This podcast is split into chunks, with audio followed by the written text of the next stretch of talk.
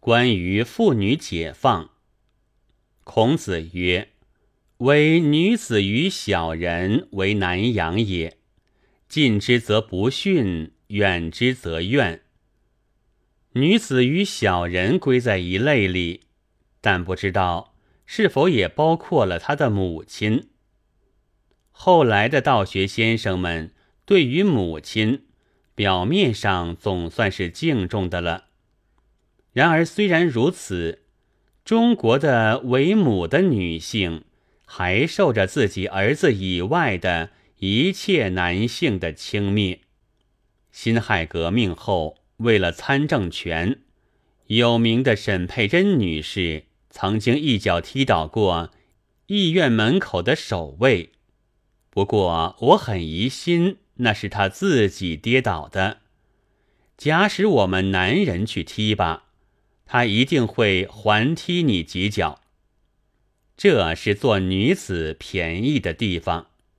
还有，现在有些太太们可以和阔男人并肩而立，在码头或会场上照一个照相，或者当汽船、飞机开始行动之前，到前面去敲碎一个酒瓶。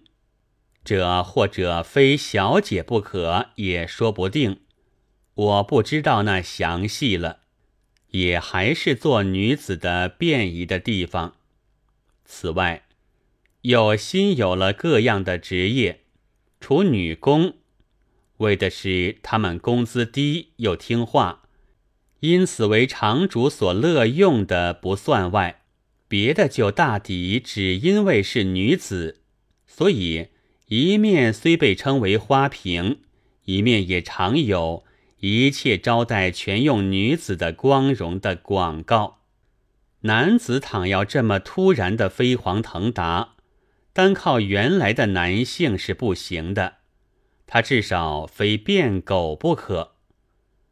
这是五四运动后提倡了妇女解放以来的成绩。不过，我们还常常听到职业妇女的痛苦的呻吟，评论家的对于新式女子的讥笑。她们从闺阁走出，到了社会上，其实是又成为给大家开玩笑、发议论的新资料了。这是因为她们虽然到了社会上，还是靠着别人的养，要别人养。就得听人的唠叨，甚而至于侮辱。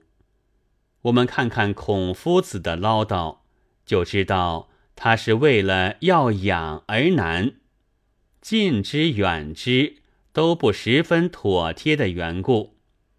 这也是现在的男子汉大丈夫的一般的叹息，也是女子的一般的苦痛。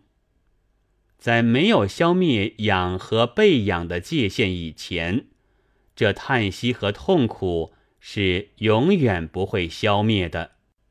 这并未改革的社会里，一切单独的新花样，都不过一块招牌，实际上和先前并无两样。拿一匹小鸟关在笼中，或给站在杆子上。地位好像改变了，其实还只是一样的，在给别人做玩意儿，一饮一啄都听命于别人。俗语说：“受人一饭，听人使唤”，就是这。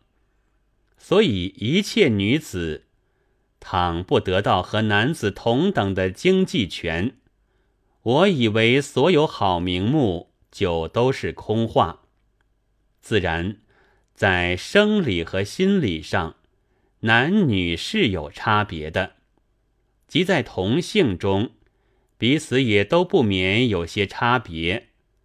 然而地位却应该同等，必须地位同等之后，才会有真的女人和男人，才会消失了叹息和苦痛。在真的解放之前。是战斗，但我并非说女人应该和男人一样的拿枪，或者只给自己的孩子吸一支奶，而使男子去负担那一半。我只以为应该不自苟安于目前暂时的位置，而不断的为解放思想、经济等等而战斗。解放了社会，也就解放了自己。但自然，单为了现存的为妇女所独有的桎梏而斗争，也还是必要的。我没有研究过妇女问题，唐时必须我说几句，就只有这一点空话。十月二十一日。